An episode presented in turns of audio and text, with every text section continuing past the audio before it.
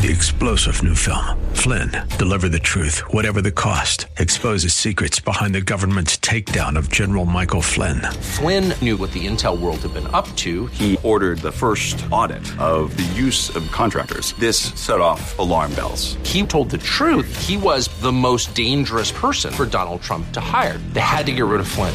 Flynn, deliver the truth, whatever the cost. Available now. Watch it today. Go to salemnow.com. Salemnow.com.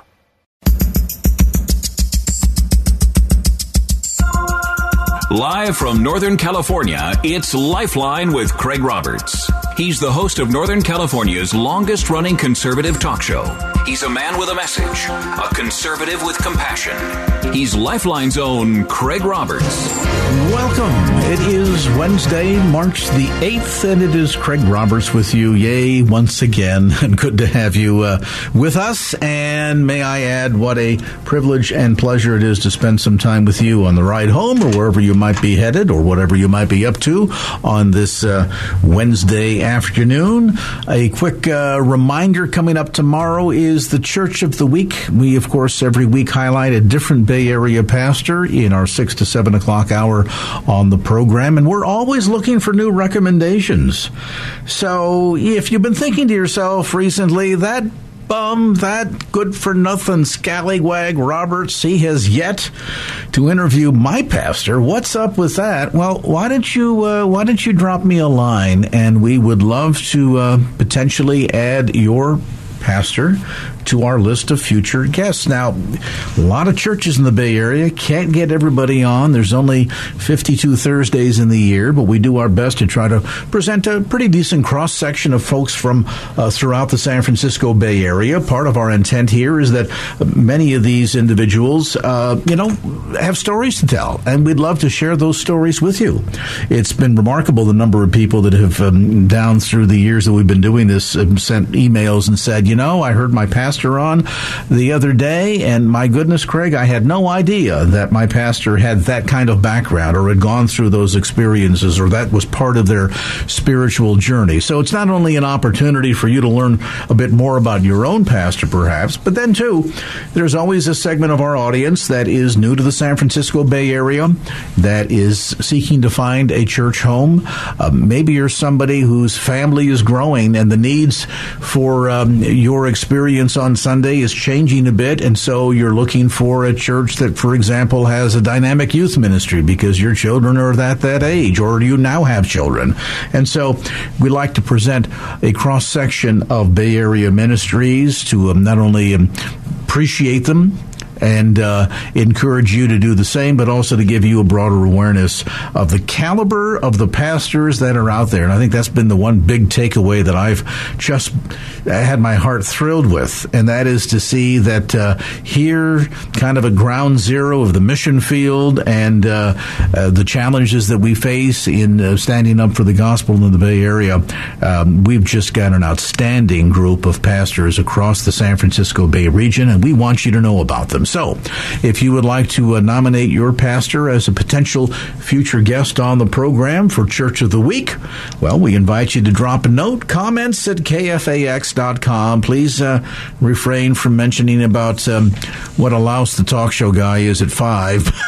but if you want to give us information and say, hey, I'd like to nominate my pastor, his name is, my church is, here's the contact information or website or what have you, we'll certainly be happy to consider them for a future edition of Church of the Week right here on KFAX. That also, by the way, runs on our sister station. Um, 1640 AM The Light at KDIA. So let's hear from you. All right, let's uh, let's get down to cases here this afternoon. I want to deal with a subject matter that quite frankly I think all of us have had bouts with or have encounters with as you simply go through the day-to-day challenges of life. It might be a divorce. Maybe you become a victim of violent crime. Maybe the loss of a loved one. Or even the diagnosis of a life altering disease or illness that has all created in your life trauma.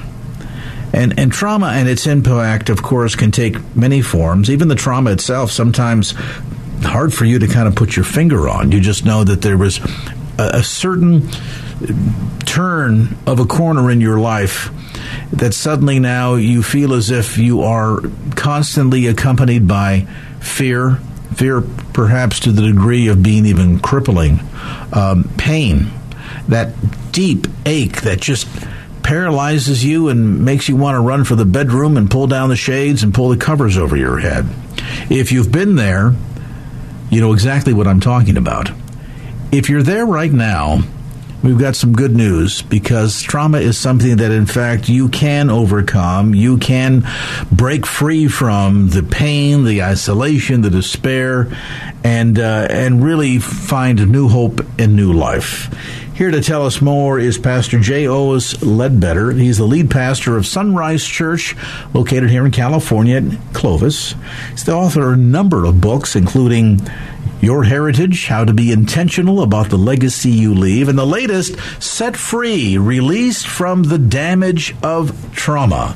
And Pastor Ledbetter, what a delight to have you spend some time with us here today. I mentioned about some of the, the triggers for trauma, things that uh, in the day to day course of life, many of us have had uh, involvement with, experiences with, and found that been unavoidable. And, you know, a lot of people, I think, get into that position where they're dealing with the impact of trauma on their life. And it's so crippling that they either don't know where to turn or are fearful of turning to anyone for help because they think it perhaps suggests that they're a weak individual or that their faith is not all of that uh, that strong. What do you think? Well, you're you're right on. You're you're strumming my heartstrings here. What made me decide to uh, write this book? Um, first, I, would like to define trauma. Uh, so that when I talk about it, it, will be more in a straight line for me, um, and maybe your listeners to understand this. Trauma is not uh, uh, an event that happens to you. Um, uh, as as we talk about those events, like divorce or like the loss of a loved one or like uh, a bad uh, automobile automobile accident, uh, the, the event itself will will cause the trauma. But we all have had traumatic events. A, tra- a traumatic event isn't the trauma. The trauma is the chronic reaction to that event that you never can get over. That's what causes your trauma. That's why three people can suffer the same traumatic event and and uh, only two have trauma, or only one has trauma is, what, is actually what they say. One out of three that suffer the same event will will suffer that trauma. So it's that chronic reaction and that's what I deal with in the book uh, is the chronic reaction. And I take um, the readers into the scripture because I believe the greatest psychology book ever written is the Bible. Um, it's written by the one who is uh, who, who has created us, the very essence of who we are. So he knows us better than we know ourselves and took some of the characters out of there, like Mary and Martha, who dealt with fear, like Job, who dealt with anxiety. The first three chapters of Job are nothing but anxiety, and that's what trauma causes fear, anxiety. They also when you when you get to those two, through those two, the next one will be mood swings. You, you will you won't know what to do. At one point, you'll be feeling okay. The next point, you'll be feeling as low as as low can be. Those mood swings. Then that makes you isolate yourself. So you have fear from this event, you have anxiety from that event, you have mood swings from that event, and then you go to isolation. And isolation is a bad place to be because isolation creates um, hopelessness, which creates desperation, and that's when people do desperate things. And then when they when they get through those three, if they get through it, the, the third, the last one is uh, you live lie because lying you have to create a safe place uh, a safe place for you. And sometimes the only safe place can be created is in something that you know is not true. But you, it's like the, the apostle peter. When he saw uh, jesus being led away um, the greatest being he had ever encountered in his life the messiah himself um, it, was over, so he followed him. And when he got with the people that were against Jesus, the only safe thing for him to do is lie. And that's exactly what he did. I don't know him.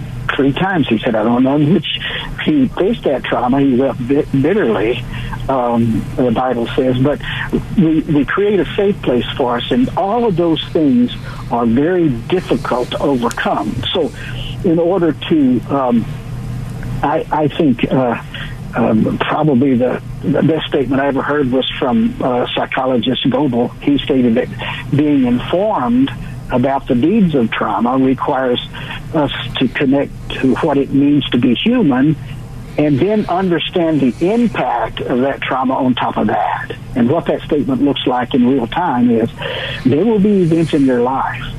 And from those events, seeds will likely be planted deep inside you from being profoundly hurt.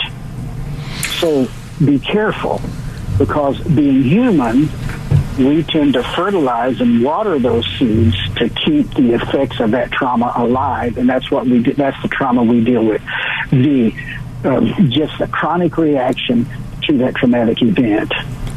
Pastor J. Otis Ledbetter with us today. We are discussing his latest book, Set Free, Released from the Damage of Trauma.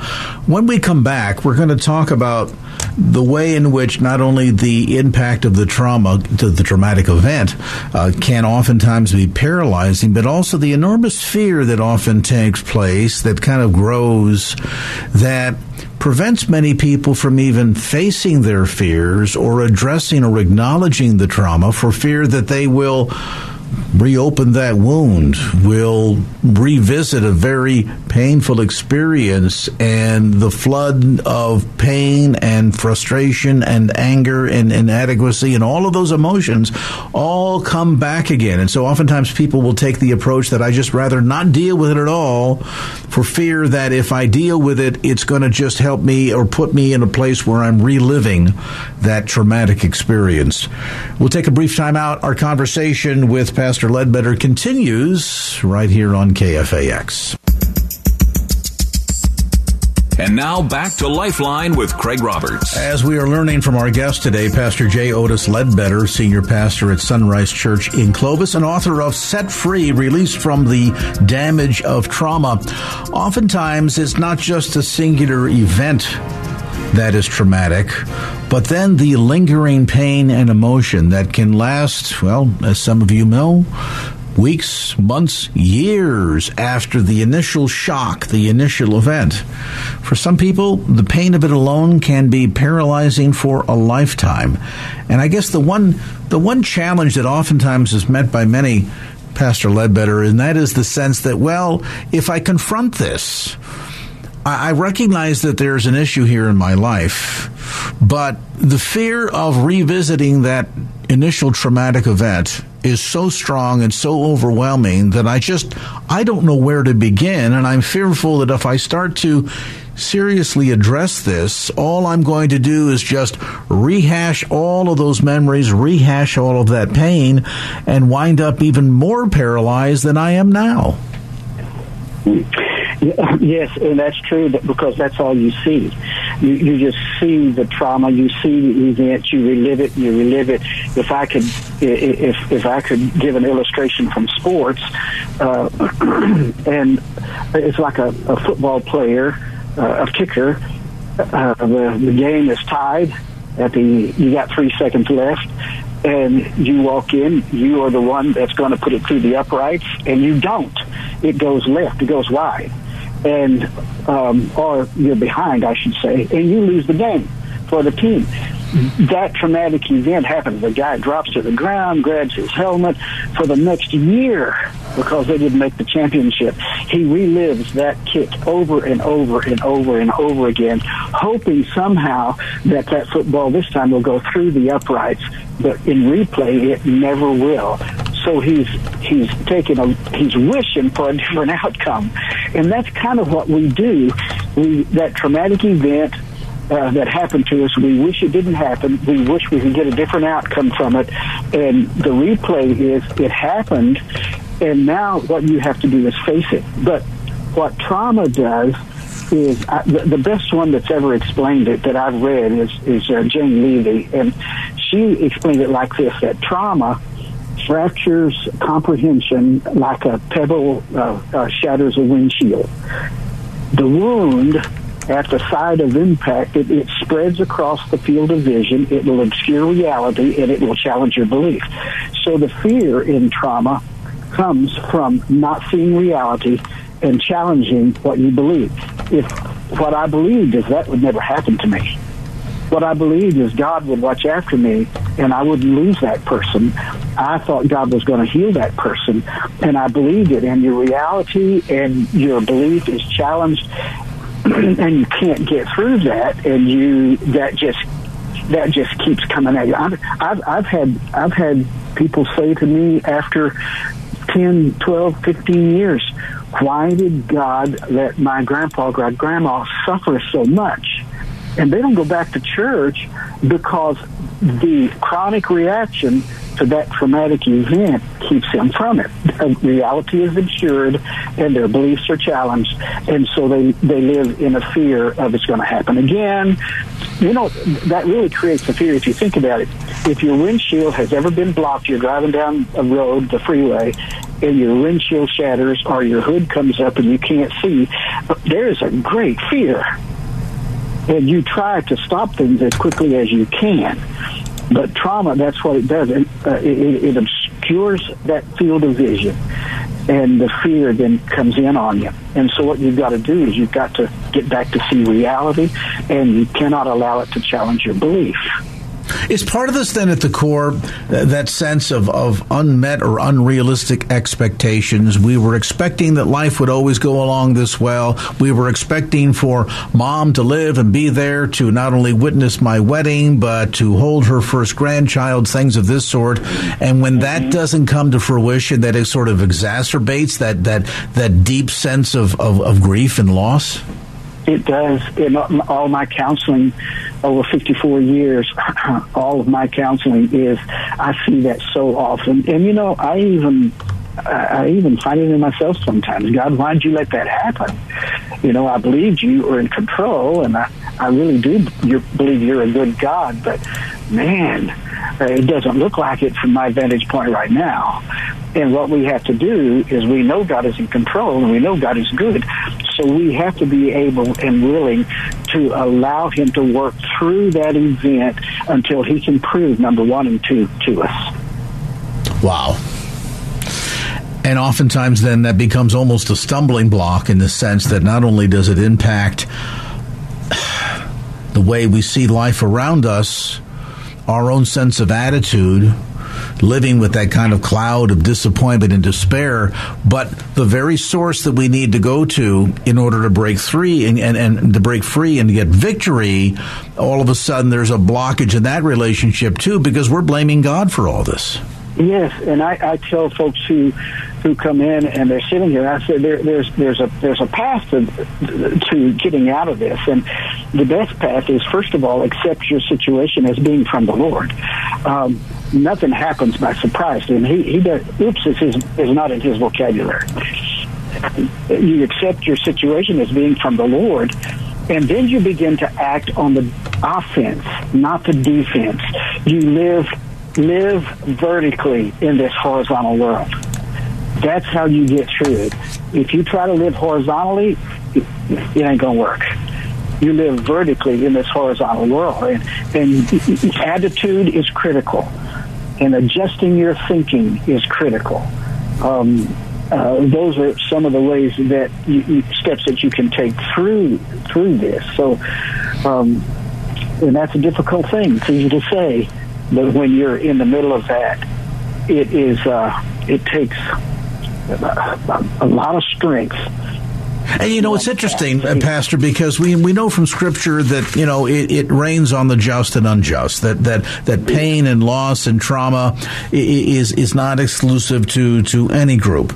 That said, I have to wonder if perhaps for people of faith because of how it tends to oftentimes interrupt that that vertical relationship is it oftentimes more difficult for people of faith to admit they've got an issue related to a traumatic experience because, you know, let's face it, oftentimes we as the church do the best to shoot our own wounded and we say, well, you know, eh, there was something faulty in your faith if that happened. If you got sick, clearly you weren't trusting the Lord. There must have been sin in your life. And so we tend to kind of pile on, which would make me wonder if perhaps for people of faith, those that we think should be best equipped to address this might face some of the biggest stumbling blocks because of all of the implications surrounding it. Oh, you're really onto something there. You really are. In, in, our, in our Christianity, I think we're taught image that uh, God blesses. If you'll come to Him, He'll bless you. You won't have any more problems. So many people turn to the Lord for that reason, but that's not a good reason to turn to God. Um, and that image is nothing. Uh, I'm a Christian, and I've, I've declared that to my friends and my family. And now, if I admit that this thing has happened to me, that has also happened to them, then I'm no different than them. So I've got to put this facade up and reality is obscured to you, and, uh, and and it's harmful. It's just harmful. Undoubtedly so. I, am going to keep you for another segment, if I might. If you've just tuned in a bit late, Pastor J. Otis Ledbetter is with us. We are talking about his new book, Set Free, Released from the Damage of Trauma. And listen, it can take place in so many forms and it can perhaps be a traumatic event or experience that goes back weeks, months, years, decades for some people. And it can so deeply root itself in your heart, in the very center of your being, that the fear of repeating that experience is crippling to you. The pain becomes paralyzing. And unfortunately, the one source where you can find the release is oftentimes the one that you blame the most. We're going to take a brief time out. When we come back, we're going to continue the discussion and uh, talk about the link between trauma and fear and how to change your viewpoint in order to help cope and begin to get freedom from the effects of trauma. Pastor J. Otis Ledbetter with us tonight. A timeout. Back with more as Lifeline continues. And now back to Lifeline with Craig Roberts. We're obviously just skimming the surface of an extremely deep and multifaceted, multi layered topic tonight, talking about the impact of trauma, the toxic emotions that it can create, and how that oftentimes um, not only extracts a very heavy toll on us, but paralyzes us and it can impact relations not only on the horizontal plane, that's the given, but on the vertical plane as well. Learning how to be set free from all of this is the topic of a new book written by my guest tonight. The book title is Set Free released from the damage of trauma. And um, we wanted to spend at least another segment here with Pastor Ledbetter on this critically important topic. Topic, and you know, the one thing we were tossing, talking about, Pastor, before the break, is the manner in which this can affect relationships, including our one with God, who is obviously most capable of helping to uh, help us break free from all of this. And I'm wondering if, in some cases, for some people, maybe the the impact impact of the trauma happened so long that they have become almost familiar with it, not to suggest that they're comfortable with it, but living in the state of sort of, you know, perpetual fear, paralysis, um, crippling anxiety is almost the only thing that they know, and therefore they begin to almost even believe that this is this is just normal living. Yeah, you're so right. Um, and we see that uh, what you're articulating there, we see that with uh, the children of Israel when they were delivered out of bondage under the heavy boot heel of the Pharaoh and the Egyptian armies and all of that. They finally got across the miracle of the Red Sea. They saw God work. They got over that. They met hardships. They met traumatic times. They lost a lot of people. And then they began to tell Moses, that, you know, why'd you bring us over here to die? We would rather still be back in Egypt with the leeks and the garlics. And and at first, when you read that, you think, what? What do you mean? You'd rather be back in that slavery? And the problem with with it is that what we've done, we've been in slavery so long to certain things that we know the rules there. We know how how to navigate the rules. And with the children of Israel, they were in a new place. They were led out of that. They didn't know the rules yet, and they saw these things happening. They wanted to go back where they knew the rules. They felt comfortable with the rules. They didn't feel comfortable with the slavery. They didn't feel comfortable with what happened to them, but they knew how to navigate that. And where they are now, they don't. And when you're counseling somebody and you bring them out of that traumatic event, then there's new rules and they don't if, if you don't give them new rules that they can live by, they want to go back to where they were comfortable. They were comfortable in the pain because they could navigate it. Yeah, and, and, and they've learned to kind of create the coping mechanisms to you know suffer through it. And I guess there's also that sense that they're they're comfortable with it. And we're using that term, by the way, in quotes. I want listeners to understand that. But people yeah. are comfortable with it because it's the familiar. And if you've never known what freedom is like, if you've never been able to come out from underneath sort of the the gravitas, the impact uh, of of of the pain of that traumatic experience, and and all of the repercussions, that's the only thing you know. Yeah, that, that's true. And I, uh, so I sit with people, and I try to bring them out, and it, as much as possible, I can't bring them out.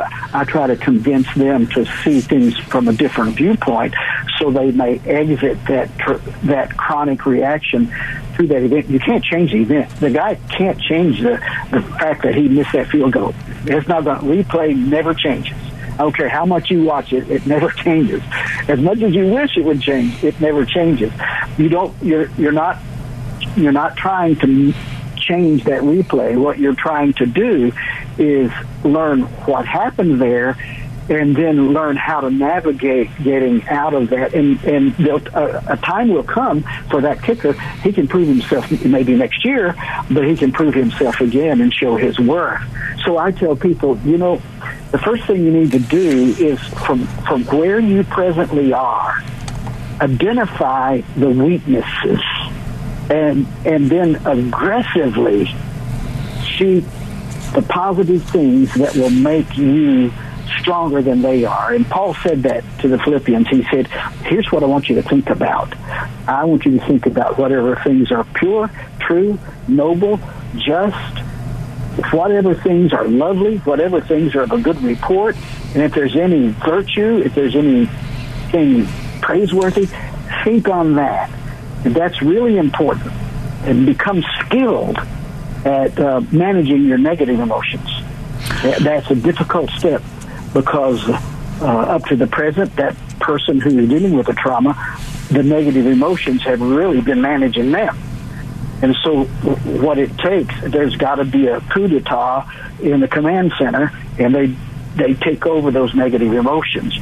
And then I tell them you need to articulate those negative, negative emotions because faceless enemies are impossible to defeat. You know, the, the, the other thought too, Pastor, I, am wondering because oftentimes, and not not not exclusively, but but oftentimes the genesis of the trauma may be relational, meaning you've been through a divorce, somebody has you know robbed you, and it was a violent uh, experience, and and so we we can we can focus our anger on what we perceive to be, pardon me, the person who caused that trauma or that injury. But I would wonder too, as much as there is a tall order in learning to forgive them, is one of the biggest challenges perhaps learning to forgive ourselves? And I pose that uh-huh. question because I wonder oftentimes people that kind of get stuck in all of this and then maybe through their own means they have tried to, unsuccessfully so, break free, and then all of a sudden they play yes. the blame game. Well, if I was a better Christian, if God loved me more, if I only, I'm just, I'm, I must deserve this because clearly there's something about me that makes me less worthy. And so I just wonder how, how challenging is it in terms of being a block to getting victory over this? Is that sense of guilt and shame and the inability to forgive yourself? Yes, uh, that's true. In, in, the chapters of, of the book Set Free, uh, uh, we talk about fear keeps you from getting over the trauma, anxiety, and mood, mood swings, and then isolation, and then lying, all those. And that spells F-A-M-I-L. It's an acrostic. And the last one that blocks you from getting over the trauma is you. That's the Y in family. Family will really help you but you are the generally, as you said, you may be the greatest obstacle to getting mm-hmm. over uh, that that event and to come into terms with that event and not not allowing it to manage you. You manage it, and you have to you have to do this because you don't stumble across a happy life. You create it. Um, a lot of people are waiting for something else to happen. If I could buy something, I'll feel better. If I could move cities, I'll feel better. If I could do something, you don't stumble across a happy life. You create, so you have to train your thoughts. I love what somebody said that positivity in in your life will look for quality, the quality of your thoughts, mm. because the quality thoughts are positivity's favorite food. I love that, and so that's how that, that that's how you start the path to exiting the chronic reaction to that horrible event. It's all step at a time, and uh, you know the well they say the long journey it begins with the first step. Maybe the first step is the fact that you happen to listen to this program tonight. Maybe the second step is you go out and and get a copy of the book and begin to learn and read and understand, and uh, and then eventually begin with these baby steps to understand that uh, this doesn't have to be permanent. That there is victory over this, as Pastor Ledbetter mentions. You're not going to erase the fact that the traumatic event happened. But what gets erased is the ability of that traumatic event to maintain hold over you emotionally and spiritually. And, uh, you know, if you feel as if you're just kind of stuck there in isolation and nobody else could understand, well, I'm here to tell you, yeah, plenty of people understand. And, um, and, and learning to sort of redefine uh, how you see yourself, how you see the trauma, will ultimately allow you to redefine the relationship on both the horizontal plane and, most importantly, on the vertical plane. J. Otis Ledbetter, author of this new book, Set Free, Released from the Damage of Trauma.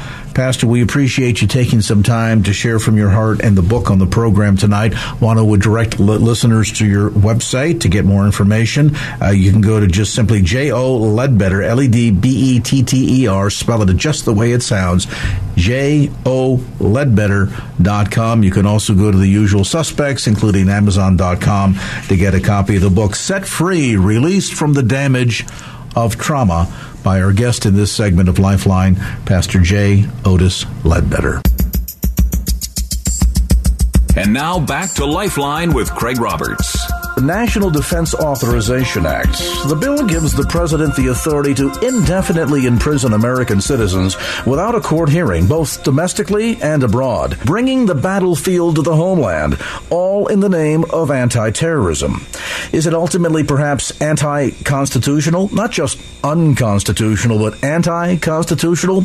With some insights on this story and what appears to be a significant degree to which our rights as Americans are eroding, we're joined now by Fox News senior judicial analyst Judge Andrew Napolitano. He has a new book out entitled Is It Dangerous to Be Right When the Government is Wrong? The Case for Personal Freedom. And Judge Napolitano, is always great to have you on the program. Oh, nice to be with you, Craig. Thanks for having me. Uh, your reaction to this story. You know, we've been hearing so much about uh, concerns over trying to deal with the parent uh, attacks on American soil by Al Qaeda, as if somehow that the combined forces of the FBI, the ATF, ATF, the Judicial Department, on and on the list goes, are not significant enough to deal with terrorism. Now we're working toward passing bills that literally, as I say in the opinion of some, would bring the battlefield to U.S. soil. And that's the ability to arrest people without charge and incarcerate them without end and keep them from a lawyer and loved ones and visitors and most importantly from a judge and a jury who could possibly feel safer that way. But that's what was concocted by the Senate uh, Armed Services Committee at secret closed door hearings while we were eating turkey and watching football Thanksgiving week. They suddenly uh, sprung this on us on the Monday after Thanksgiving, and with minimal debate on the floor of the Senate, that would allow the president to declare that the United States of America is a battlefield, and that includes all 50 states and all uh, territories and commonwealths and permit him to use the military for domestic law enforcement. Now, the federal government has not used the military for domestic law enforcement in this country since 1876 when uh, it was using it for domestic law enforcement in the South in Reconstruction. And one of the provisions that ended the troops in the South, 1876, is uh, 11 years after the Civil War was over, was legislation prohibiting uh, the military for this purpose at any time in the future. They're not going to use the military to direct traffic. They're going to use the military to pick up people that the president wants picked up. Just as he had Anwar al Awlaki killed by a drone, the president thinks he can arrest people without charges, without evidence, and lock them up and throw away the key. Now, the Fifth Amendment to the Constitution directly prohibits this and says no one shall suffer loss of life, liberty, or property without due process of law. Due process of law means charges, a trial, a fair trial, a judge, a jury, a lawyer, and the right to appeal. The president and members of Congress, this is both parties, this is actually instigated by John McCain, a nominal Republican, believe that they have the authority to do this. It's reprehensible. It won't keep us safer. It'll bring us one step closer to a totalitarian government. It's the type of thing I write about in my book. It is dangerous to be right when the government is wrong. But all of this, Judge, part of this bigger picture of the erosion of our constitutional rights, where so much of this, as I suggested in my opening remarks, is not just simply unconstitutional, but, but seems to be working against the Constitution Constitution, against it, and, and, and against every form and fashion of what it is that we have held dear in this country and has made this country different from any other nation on earth. That is the notion that the government does not grant rights, but rather the government is in a position to protect our God given rights. Now all of a sudden that's changing. Well, the government acts as if our rights come from it, not from our humanity, because the government continuously behaves as if, as if it can just turn off our rights. It certainly did with Mr. Al-Awlaki, who notwithstanding uh, his his un-American or, or, or non-American, I should say, sounding name, was born in New Mexico. The president decided on the basis of secret evidence that only he and the people to whose confidence he, he in, whose confidence he reposes trust saw that this person was so dangerous, he, and the evidence of his behavior was so overwhelming that a trial wasn't needed when Abraham Lincoln made that argument during the Civil War, while Southern troops were shooting at Northern uh, soldiers and, and, and invading Pennsylvania, the Supreme Court said you can't do that. The Constitution exists for everybody in good times and in bad. The government just can't declare a person outside the protection of the Constitution. If that were the case, then the Constitution means nothing. And you, Mr. President, took an oath to uphold it. So that's what we're going through right now, Craig. Uh, I, I don't know what President Obama will do with this and I don't know who will uh, succeed him, whether the, his successor comes about in January of 2013 or, or four years thereafter. It doesn't matter.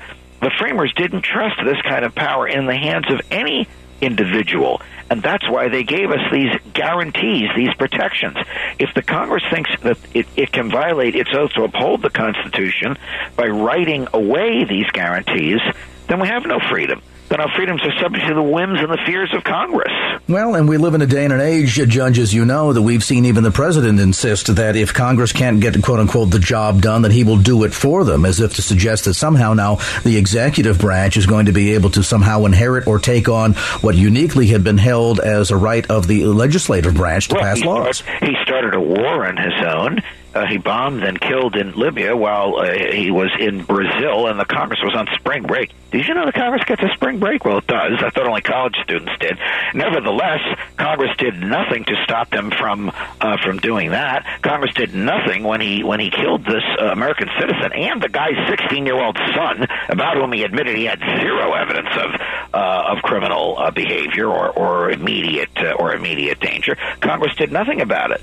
So Congress, which sometimes acts like a potted plant when the president does things that Congress perceives as politically popular, although unconstitutional, or as my friend Craig Roberts says, anti constitutional. The Congress is just as much to blame for letting the president get away with this as the president is for doing it. You know, there's an important wake up call here, and, and I want to encourage people, Judge, to get a copy of your new book, Is It Dangerous to Be Right When the Government is Wrong? This notion that, you know, we, we need to decide what do we value more? Do we value safety or freedom? I tell you, I, I remember walking down the streets of Moscow prior to the collapse of the Soviet Union. And I have to tell you, even at 10, 11 o'clock at night in very dark streets, you felt eminently safe. You knew somebody with an iron fist was in charge.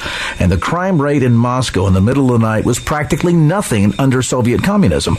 But you also knew that as safe as you were, you had no freedoms whatsoever.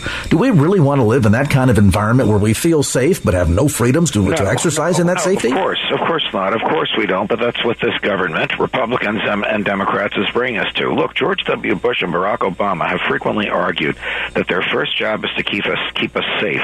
They're wrong. Read the Constitution. It tells you what the president's job is. The president's job is to keep us free. If they keep us safe but unfree, they're not doing their job period. That's what this book argues. Here's a $64,000 question, Judge. If, if Congress is not doing its job, if the president is not doing this job, and we have concerns even about the judicial branch doing theirs, what do we do as American citizens? We have to vote them uh, out of office or we have to uh, disobey unjust laws. The courageous people who who desegregated segregated lunch counters in the South in the 50s and the 60s broke the law, but those were unjust laws that the legislatures lacked the political will to change and the courts lacked the intellectual fortitude to change. But but civil disobedience changed them. Here's an example of present day civil disobedience. The Patriot Act lets federal agents write their own search warrants. Something else we could talk about. It's blatantly unconstitutional because the Fourth Amendment says only judges can issue search warrants. When they hand you the search warrant, they tell you you can't tell anybody about it or we'll arrest you for telling anybody. Guess what? A lot of people who've received these self-written search warrants have been telling people. They're lawyers who have been going into court to challenge them. Guess what federal judges have been doing? Invalidating them.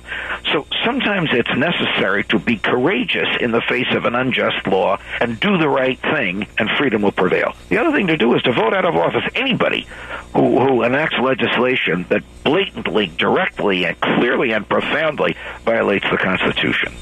Judge Andrew Napolitano, again, the new book, Is It Dangerous to Be Right When the Government is Wrong? The Case for Personal Freedom. The book newly published by Thomas Nelson and available through Judge Napolitano's website at Judge Nap. That's judgenap.com. As always, Your Honor, appreciate having you on the program. Pleasure, Craig. Thanks for having me. Take care now, Judge. Three star general Michael J. Flynn, head of the Pentagon Intelligence Agency, knew all the government's dirty secrets. He was one of the most respected generals in the military. Flynn knew what the intel world had been up to, he understood its funding. He ordered the first audit of the use of contractors. This set off alarm bells. The explosive new documentary, Flynn, Deliver the Truth, Whatever the Cost, and covers the facts behind this scandal. Flynn told the truth. He was the most dangerous person for Donald Trump to hire. I find out the worst enemy that I'm going to face in my life is right here in America. They took my assessment and they wanted me to change it. And I was like, I'm not changing it. They had to get rid of Flynn with in depth interviews, archival footage, and never before seen personal records of the man behind the headlines. I just felt like I was drowning. Flynn, deliver the truth, whatever the cost. Available now. Watch it today. Go to salemnow.com. Salemnow.com.